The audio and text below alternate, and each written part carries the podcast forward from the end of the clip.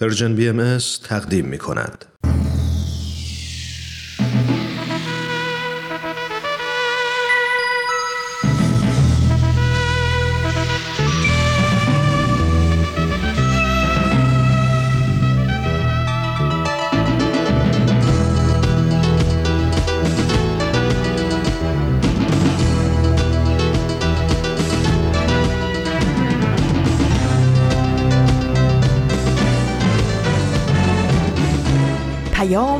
دوست.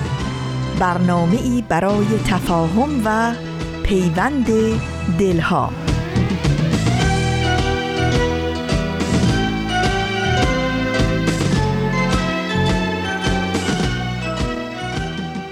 در آستانه ورود به سومین ماه از سومین فصل سال در آخرین شنبه آبان سلامی می کنم از جنس مهر و مهربانی به قلبهای شما.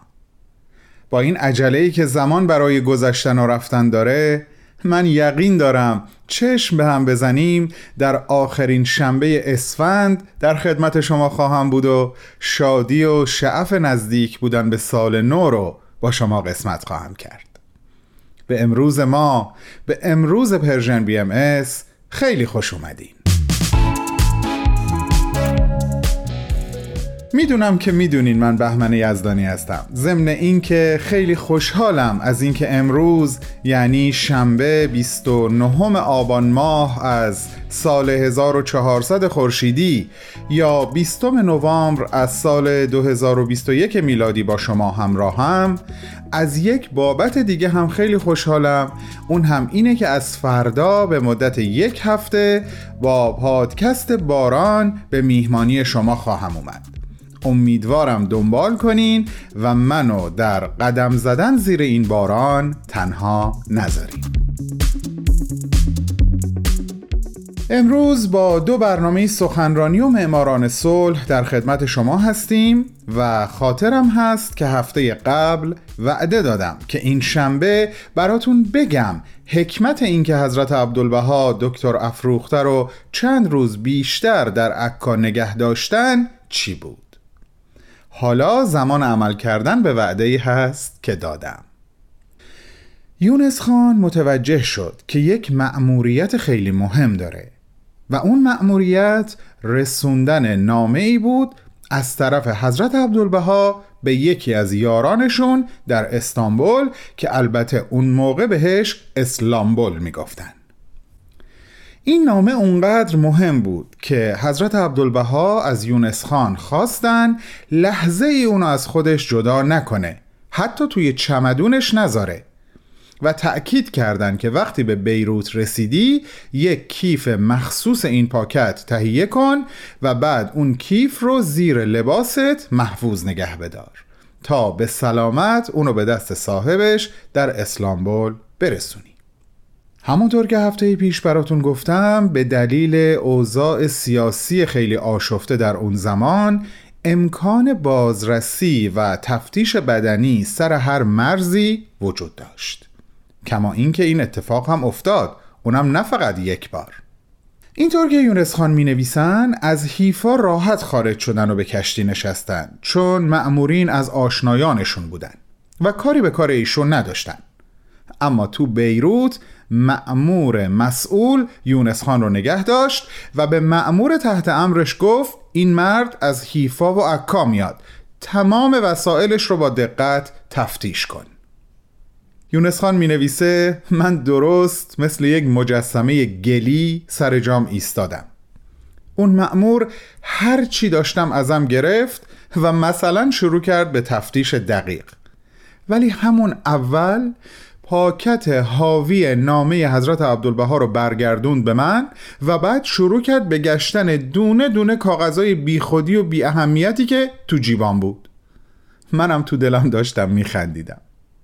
خلاصه اونجا همه چیز به خیر میگذره و یونس خان وارد بیروت میشه. و بلا فاصله برای اون پاکت کیف بندی مناسبی تهیه می‌کنه پاکت رو داخلش می‌ذاره و اونو از گردنش میآویزه. به طوری که کیف در زیر بغلش قرار می‌گیره. و حالا روز از نو روزی از نو. هنگام ورود به اسلامبول دوباره یک ایست بازرسی و یک تفتیش دیگه. یونس خان عزیزمون در ادامه می نویسه حتی لای آستر کت من رو هم وارسی کردن ولی نکته جالب اینجا بود که معمور اون کیفی که زیر بغل من بود رو بالا می‌داد تا بدن منو وارسی کنه ولی توجهش به کیف جلب نمی‌شد. و من مطمئن شدم که تحت تعییدات خداوند هستم و در واقع این پاکت محافظ منه نه من محافظ این پاکت اون امانتی صحیح و سالم به دست صاحبش در اسلامبول می‌رسه. سرانجام همه چیز به خیر و خوشی میگذره و یونس خان از اسلامبول به شمال ترکیه در ترابزون میره از اونجا به تفلیس و در نهایت از راه انزلی و رشت و قزوین تنها وارد تهران میشه. تا اینجای صحبت رو داشته باشین. بریم سخنرانی رو گوش کنیم بهتون برمیگردم.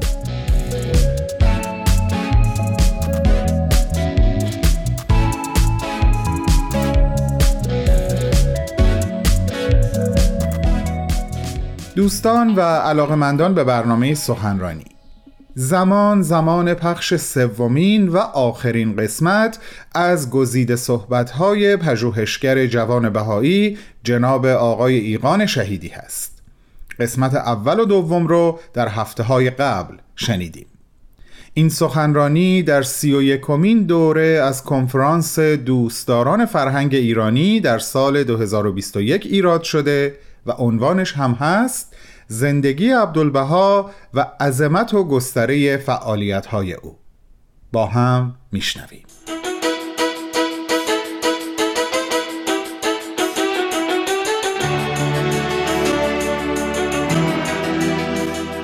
عبدالبها در سفر مصر همینطور تعداد بیشتری از افراد رو می‌بینه ولی بعد از اون عبدالبها به اروپا سفر می‌کنه به فرانسه، سوئیس و انگلستان در اولین سفر خودش و در سیتی تمپل یا معبد شهر در شهر لندن اولین سخنرانی عمومی خودش رو انجام میده با موضوع وحدت ادیان.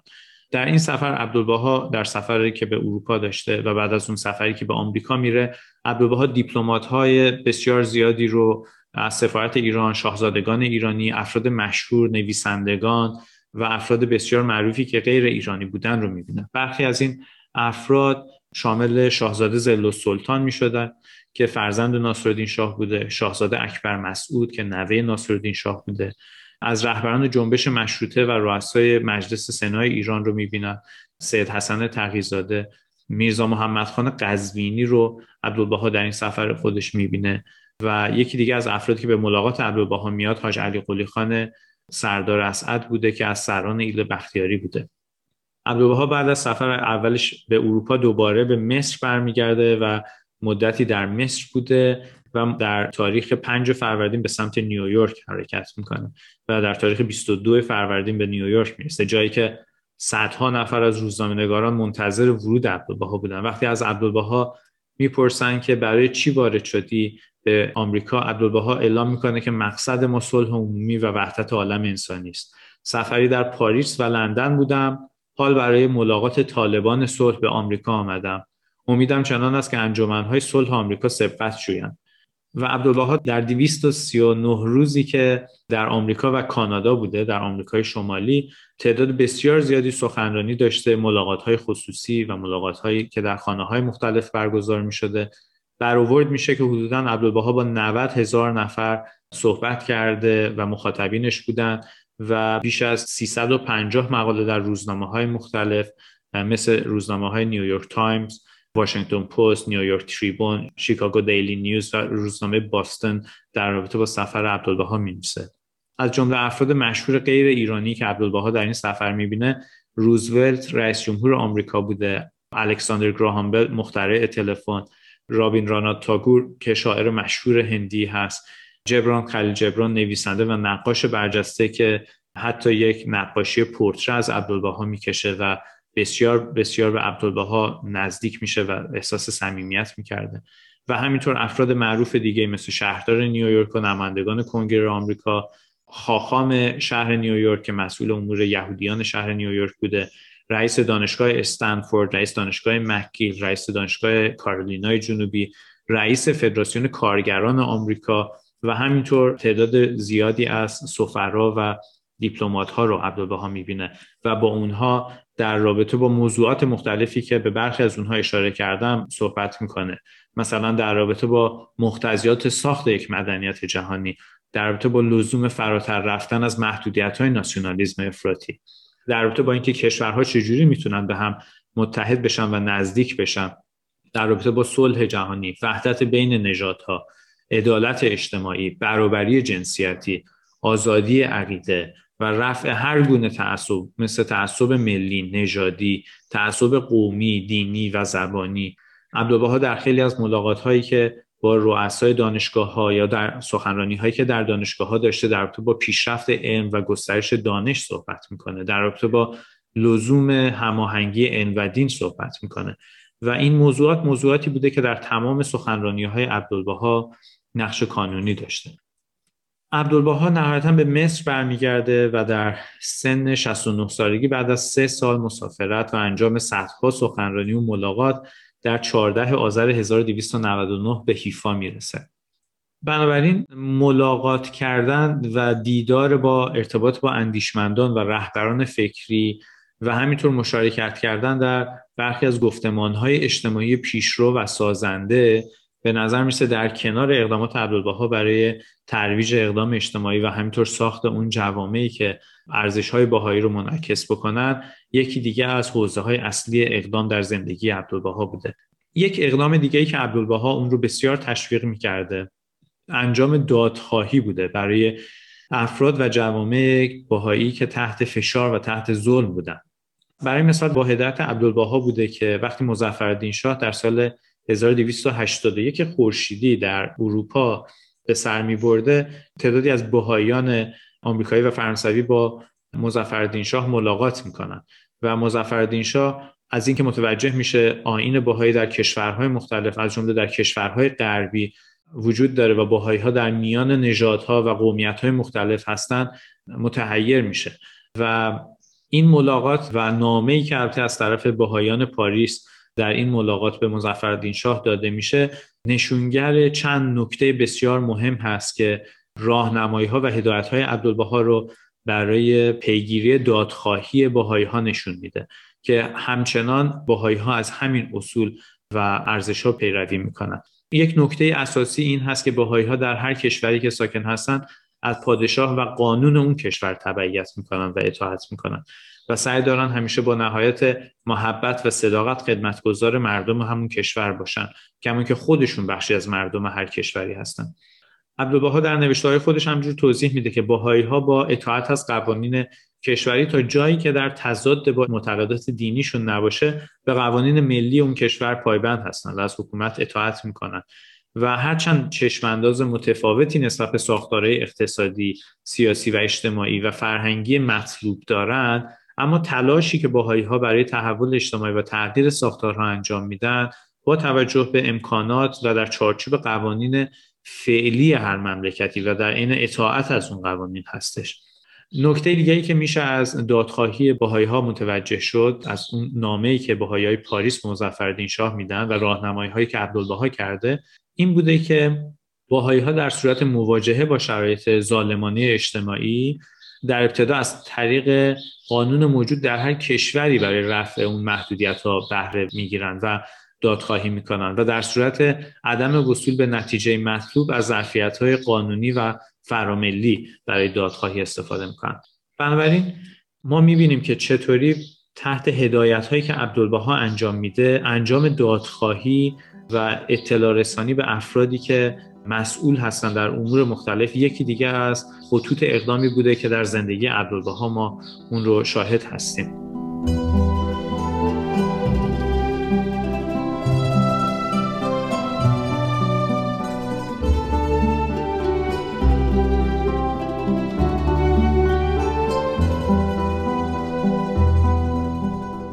به شما عزیزان خسته نباشید میگم. شنونده سومین و آخرین قسمت از سخنرانی آقای ایقان شهیدی پژوهشگر جوان بهایی هستیم. سخنرانی تحت عنوان زندگی عبدالبها و عظمت و گستره فعالیت های او. تا ثانیه های دیگه ادامه صحبت های ایشون رو پی می‌گیریم.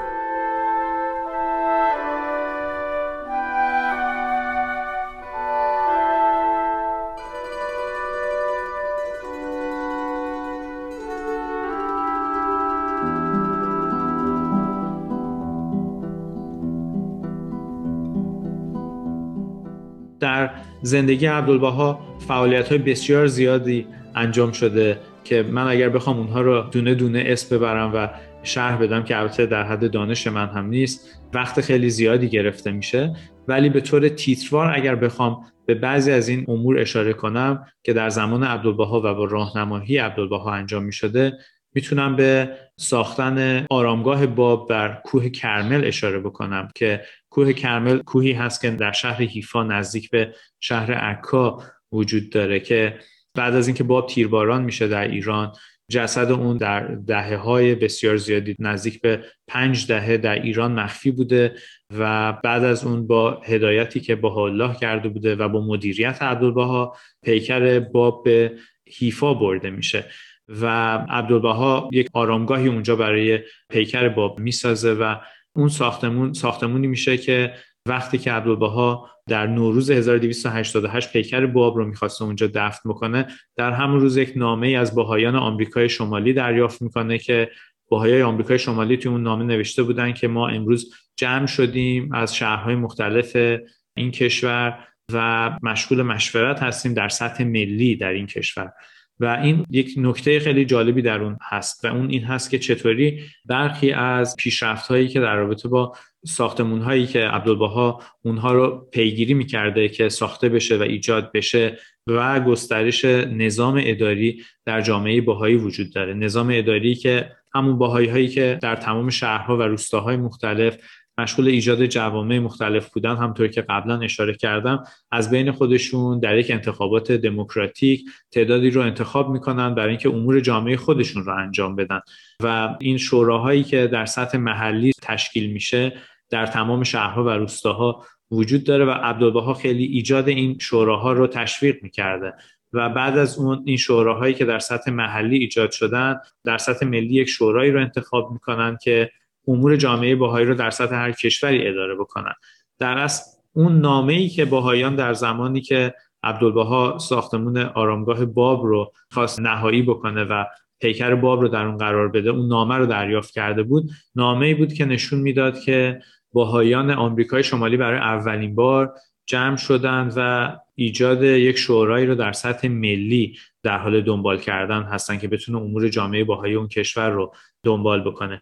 یک همچین روندی یعنی ایجاد شوراهایی که برای انجام امور جامعه باهایی در سطح محلی چه در شهرها و چه در روستاها و چه در سطح ملی مثل نمونه آمریکا که عرض کردم توسط عبدالبها در تمام دوران خودش ایجاد یک همچین شوراهایی در سطح محلی و ملی پیگیری شد و عبدالبها در وصیت‌نامه خودش که به نام الواح وصایا شناخته میشه این رو عنوان کرده که در نهایت این شوراهای ملی که در سطح هر کشوری یک دونه از اونها وجود داره در نهایت باید یک شورای بین المللی رو انتخاب بکنن که اسم اون شورا بیت العدل هست و امور جامعه جهانی بهایی رو بیت العدل اداره خواهد کرد. ما می‌بینیم که چطوری عبدالبها کمک می‌کنه به طراحی نظام اداری باهایی یک نظامی که فعالیت های جامعه باهایی رو سعی می‌کنه منسجم بکنه و هماهنگ بکنه و در عین حال عبدالبها در نامه خودش برای انجام امور جامعه باهایی در سراسر کشورهای دنیا علاوه بر تأسیس بیت العدل به جانشین خودش که شوقی افندی باشه که نوه دختری ایشون می‌شد اشاره می‌کنه که بعد از ایشون وظیفه مرجعیت جامعه باهایی و تفسیر و تبیین آثار الله و هدایت جامعه باهایی رو بر عهده داشتن.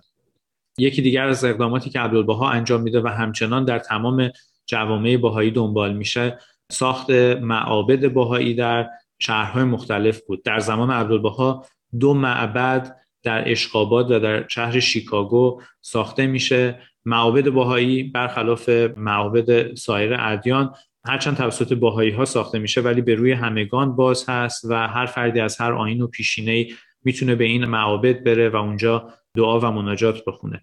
عبدالبها حتی هدایت می‌کنه راهنمایی می‌کنه که ساخت معابد کافی نیست. و هر معبدی باید در کنار اون مراکز آموزشی و مراکز برای ارائه خدمات درمانی ایجاد بشه. همون موضوعی که سابقا به اون اشاره کردم که عبدالبها بر روی فعالیت های اجتماعی چقدر تاکید می‌کرد. بنابراین عبدالبها ساخت معابد باهایی و ساختمان های اطراف اون که به خدمات اجتماعی و خدمات دانشگاهی و تحصیلی می‌پردازن رو یکی دیگه از خطوط اقدام در زمان حیات خودش دنبال کرد و تبدیل کرد. و ما می‌بینیم که این خطوط اقدام مختلفی که در زمان عبدالبها بوده چطوری تا امروز در جامعه باهایی جاری هست. برای مثال فعالیت هایی که عبدالبها برای ساخت جوامع باهایی در شهرها و روستاهای مختلف دنبال کرده بود فعالیت های عبدالبها و راهنمایی هایی که عبدالبها کرده بود برای گسترش خدمات اجتماعی و اقدامات اجتماعی مثل ساخت مدارس مثل بهبود بهداشت تقویت کشاورزی و مسائل از این قبیل. اقدامات عبدالبها برای مشارکت در های سازنده اجتماعی و پیشرو اجتماعی ارتباطاتی که عبدالبها با مسئولین امور برای دادخواهی و پیگیری مسائل جامعه باهایی که در تحت ظلم و ستم هستند و همینطور گسترش نظام اداری باهایی در سطح محلی در سطح ملی و در سطح بین المللی ساختن معابد باهایی و ساختمون های اطراف اون که صرف خدمات اجتماعی میشن تمام این اقدامات همچنان در جامعه باهایی هم دنبال میشن و خطوط اقدام اساسی جامعه باهایی رو دنبال می‌کنن. ما می‌بینیم که چگونه اندیشه و رفتار عبدالبها شکلهنده رفتار و خطوط اقدام و اندیشه امروز جامعه باهایی هست.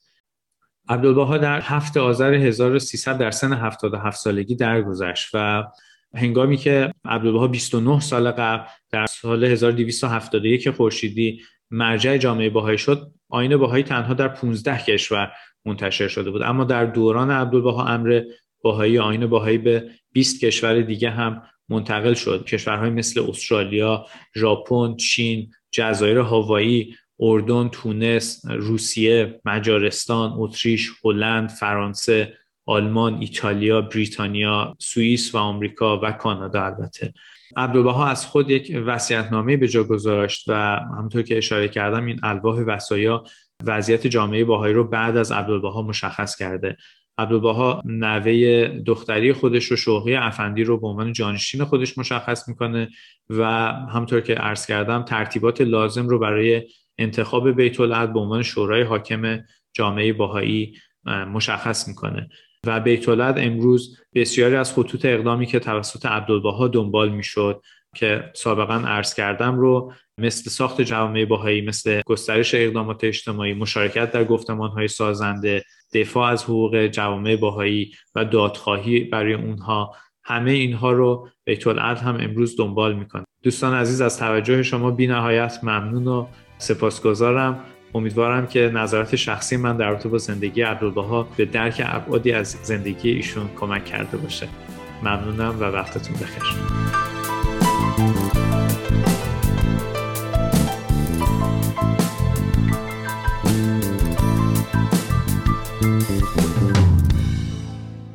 دوستان و علاقمندان برنامه سخنرانی. این بود سومین و آخرین قسمت از گزیده های سخنرانی آقای ایقان شهیدی در سی و یکمین کنفرانس دوستداران فرهنگ ایرانی در سال 2021 امیدوارم لذت برده باشین و شنبه هفته آینده هم ما رو همراهی بکنین برای شنیدن یک سخنرانی دیگه از یک سخنران دیگه. ممنونم و با بهترین آرزوها.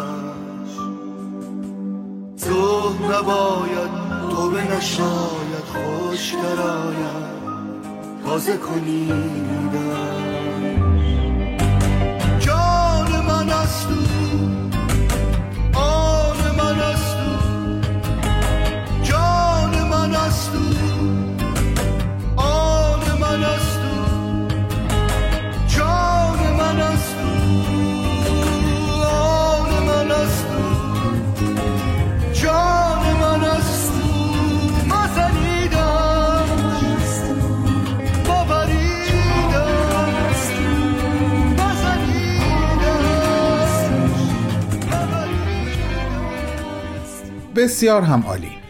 امیدوارم از صحبت‌های ایقان شهیدی عزیز در این سه هفته استفاده کرده باشین و به قلبتون نشسته باشه من از این فرصتی که دارم می‌خوام برای یادآوری راه های ارتباطیمون دوباره استفاده بکنم.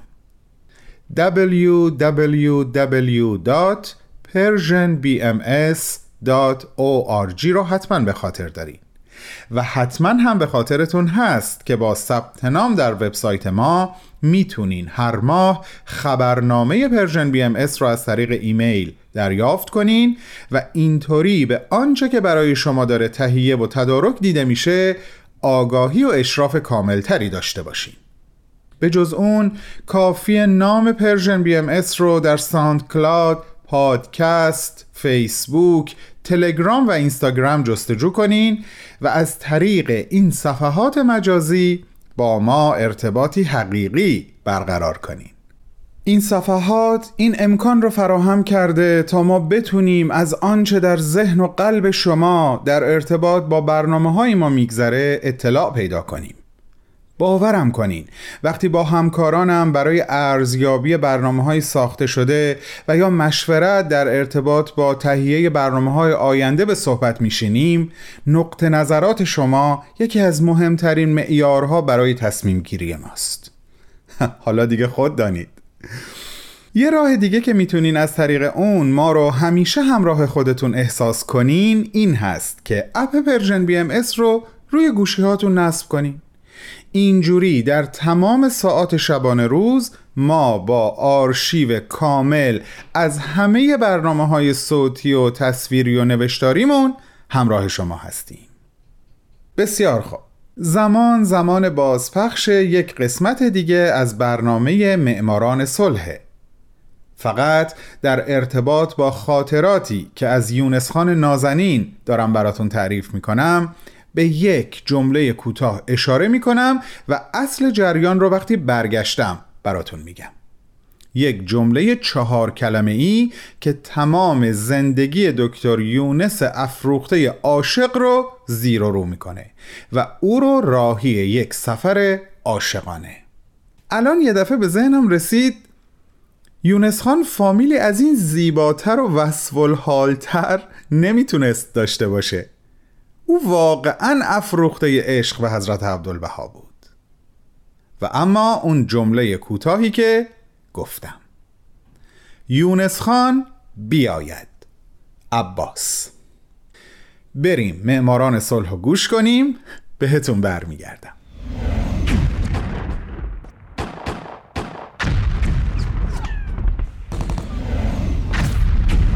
معماران صلح.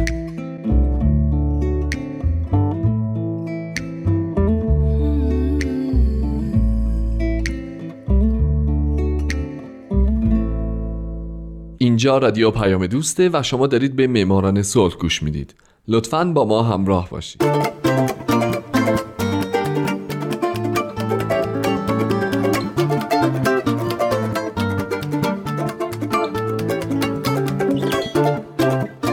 سلام به شما. به معماران صلح خوش اومدید. من در این برنامه به زنان و مردان و شرکت ها و مؤسساتی می‌پردازم که به خاطر فعالیت هاشون به نوبل صلح دست پیدا کردن. کسانی که یا تمام زندگیشون رو وقف صلح کردن یا در برهی از زمان کاری کردند که دنیا برای ما جای امتری بشه. من هومن عبدی از شما می‌خوام که به معماران صلح شماره 39 گوش بدید.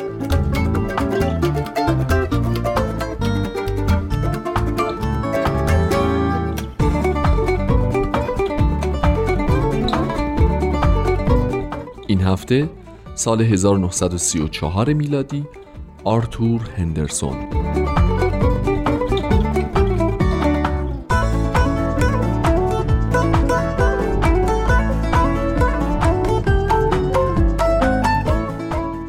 آرتور هندرسون در 13 سپتامبر 1863 در گلاسکو اسکاتلند متولد شد و در 20 اکتبر 1935 وقتی 72 سالش بود در لندن درگذشت. او وزیر امور خارجه بوده یه طرفدار دو آتیشه به وجود اومدن جامعه ملل بوده رئیس کنفرانس خل اصلاح تو سال 1932 بوده و به خاطر فعالیت های خستگی ناپذیرش تو همین زمینه برنده جایزه نوبل صلح شده. اما برخلاف اکثر کسایی که قبل از او این جایزه رو به خودشون اختصاص دادن برنده سال 1934 نه از طبقه بالای اجتماع بوده و نه تحصیلات دانشگاهی داشته.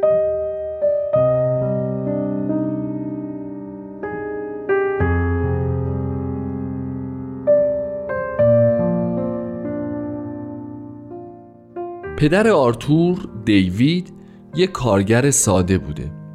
آرتور و خونوادهش وقتی در سال 1872 او رو از دست میدن اونقدر فقیر بودن که او مجبور میشه ترک تحصیل کنه و بره توی یه مغازه عکاسی مشغول به کار بشه.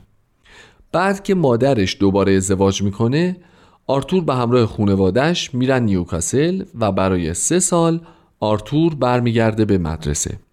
همزمان او کار هم می‌کرده توی ریخته‌گری به اسم ریخته‌گری رابرت استیفنسون و پسران. ساعت غذا در کارگاه ریخته‌گری همراه بوده با بحث های پرشور که این میشه یک کلاس درس برای او و روزنامه هم تبدیل میشه به کتاب درسی برای آرتور. تو 18 سالگی آرتور که دیگه یک کارگر ماهر شده بوده میپیونده به اتحادیه کارگری و اونقدر از خودش لیاقت نشون میده که بعد از یه مدت به عنوان دبیر سندیکای نیوکاسل انتخاب میشه.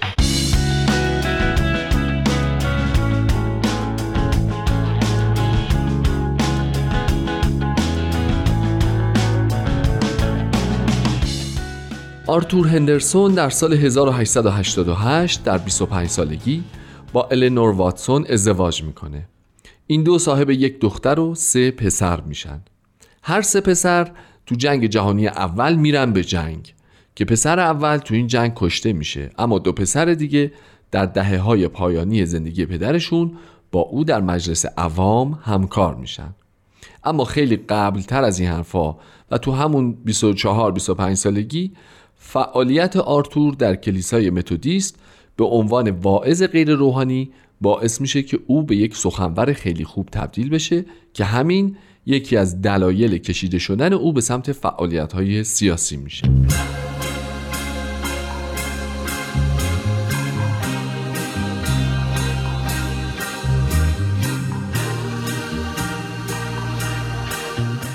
اولین شغل سیاسی هندرسون عضویت در شورای شهر نیوکاسله همون سال او میشه نماینده یک اتحادیه کارگری در همون منطقه مقامی که براش حقوق و مزایای شغلی تمام وقت در پی داشت. سال 1896 آرتور و خانوادهش میرن دارلینگتون برای زندگی و فقط هفت سال بعد یعنی در سال 1903 او میشه اولین شهردار انتخاب شده از حزب کارگر در دارلینگتون. حزبی که هندرسون از 1900 تا پایان عمرش به اون وفادار بود و اتفاقا خیلی هم فعال بود. او کنفرانس های مختلفی سازماندهی و برگزار کرد و از سال 1911 تا 34 به عنوان دبیر حزب کارگر به فعالیت پرداخت. در طی فعالیتش در این حزب او راه رو برای کسایی که به خاطر اعتقادشون می‌خواستن به حزب بپیوندن و نه موقعیت شغلی باز کرد و حزب کارگر رو به یکی از قدرتمندترین احزاب سیاسی کشور تبدیل کرد.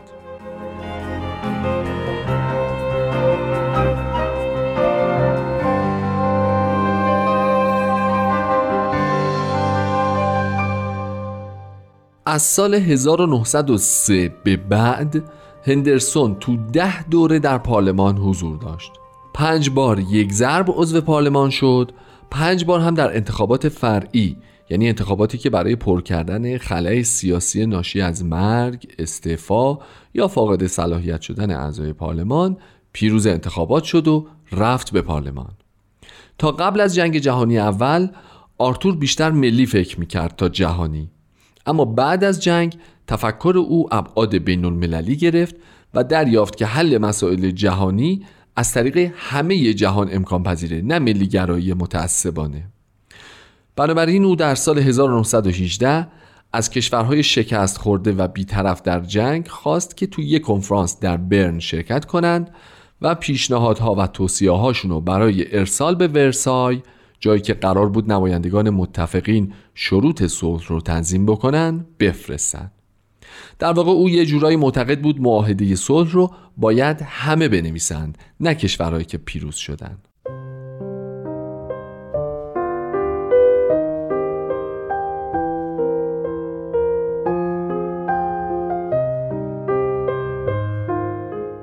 آرتور هندرسون برنده جایزه نوبل صلح در سال 1934 در سال 1924 شد وزیر کابینه مکدونالد و بیشتر انرژیش رو صرف دو مشکل بین المللی کرد. یکی پیاده سازی طرح داوز برای جمعآوری قرامت از دولت آلمان و دومی تنظیم پیشنویس پروتکل ژنو در خصوص حل و فصل اختلافات بین المللی از طریق حکمیت و داوری.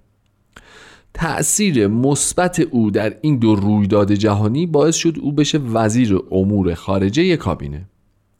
هندرسون تو دو سالی که وزیر امور خارجه بود باعث از سرگیری روابط بریتانیا و روسیه شد باعث توافق کشورهای بستانکار و آلمان شد با بریان وزیر امور خارجه فرانسه که یکی از بانیان پیمان لوکارنو بود و جایزه نوبل صلح رو در سال 1926 برده بود ترتیبی داد تا سربازان فرانسوی قبل از تاریخ مندرج در معاهده ورسای از راینلند خارج بشن و از جنبش استقلال مصر که در سال 1926 به نتیجه رسید هم حمایت کرد.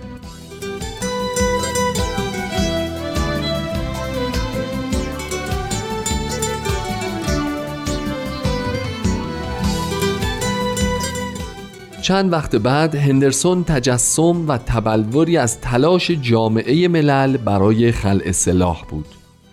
او در ژانویه 1931 شورای جامعه ملل رو ترغیب کرد کنفرانس خلع سلاح رو راه اندازی بکنه. او در همون سال شد رئیس این کنفرانس و در فوریه 1932 ریاست جلسه افتتاحیه رو بر عهده داشت.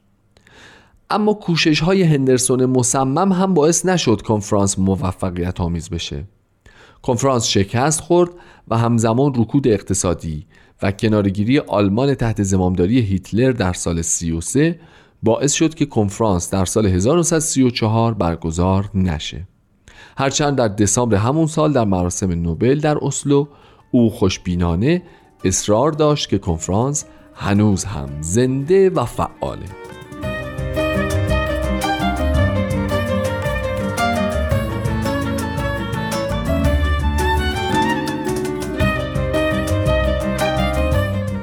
شکست کنفرانس خلع سلاح یکی از نشانه های به وجود اومدن جنگ دیگه در آینده نزدیک بود. اما خیلی ها از جمله مری ای همیلتون زندگی نام نویس هندرسون معتقدند اگر شخصی از هر گونه مسئولیتی درباره شکست کنفرانس خلع سلاح و آغاز جنگ جهانی دوم پاک و مبرا باشه اون شخص آرتور هندرسونه. درسته که هندرسون به آرزوی خودش یعنی صلح و به وجود نیامدن جنگی دیگه نرسید. اما تمام زندگی رو صرف زدودن آثار طوفان جنگ کرد و به همین دلیل جایزه نوبل 1934 رو برد. جایزه ای که طی یک حمله به کاخ شهرداری نیوکاسل در آوریل 2013 روبوده شده و مبلغ سی هزار پوندی که دو تاجر ثروتمند برای بازگردوندن نوبل هندرسون و دیگر اقلام سرقت شده در نظر گرفتن هنوز باعث پیدا شدن اون نشده.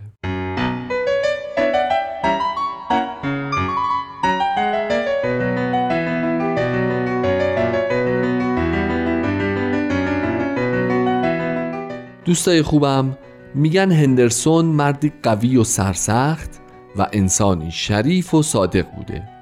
به قول کلمنت آتلی سیاستمدار بریتانیایی هندرسون تمام خصوصیات لازم برای صعود یک کارگر ریختگر به ریاست بر مجمع جامعه ملل رو داشت.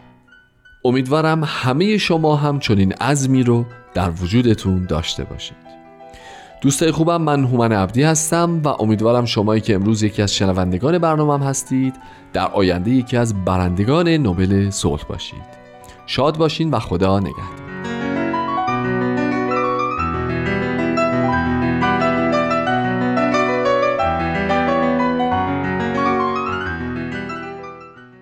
دوستان خوب من فرصتمون خیلی کمه اما من دلم می‌خواد قبل از خداحافظی حتما قصه شیرین اون جمله کوتاه چهار کلمه ای رو برای شما تعریف کنم. یونس خان چند سالی شده بود که در تهران ساکن و مشغول کار در یک بانک بود. شرایط بسیار خوبی داشت و زندگیش از هر جهت روی روال افتاده بود. تا اینکه یک روز خیلی ناگهانی پیغامی از کوی دوست به دستش می‌رسه. پیغامی که به ناگهان زندگی او رو زیر و رو می‌کنه. اون پیغام همین جمله کوتاه به ظاهر ساده ای هست که براتون خوندم. پیغامی از جانب حضرت عبدالبها. یونس خان بیاید. عباس. یونس خان عزیز با دریافت این پیغام به یاد میاره که چند سال قبل فارغ از دقدقه ها و همهمه های دنیای مادی چه روزگاری رو غرق در قهقه ها و ولوله های عالم روح در کنار حضرت عبدالبها در عراضی مقدسه تجربه کرده بوده و دلش برای بازگشت به اون حال و هوا شروع به تپیدن می‌کنه. رئیس بانک بهش التماس می‌کرده که تو موقعیت بسیار ممتازی اینجا داری. اقلا استعفای کامل نده. یه مرخصی شش ماهه یا یک ساله بگیر. اما یونس خان قبول نمی‌کنه. انگار می‌خواسته هرچه کیسه شن به بالون روحش متصل هست رو گره باز بکنه و به زمین بندازه تا هرچه سبک بالتر به پرواز در بیاد و بره پیش کسی که بودن در کنار او معنای حقیقی زندگیش هست. یونس خان قصه ما دوباره طی یک سفر طولانی پیش حضرت عبدالبها برمیگرده. فقط تحت تأثیر چهار کلمه. عزیزانم همه امیدم این هست که این چهل و پنج دقیقه به حال دلهاتون خوب بوده باشه. من شنبه آینده به شما باز خواهم گشت. مراقب خودتون و همدیگه باشین. خدا حافظ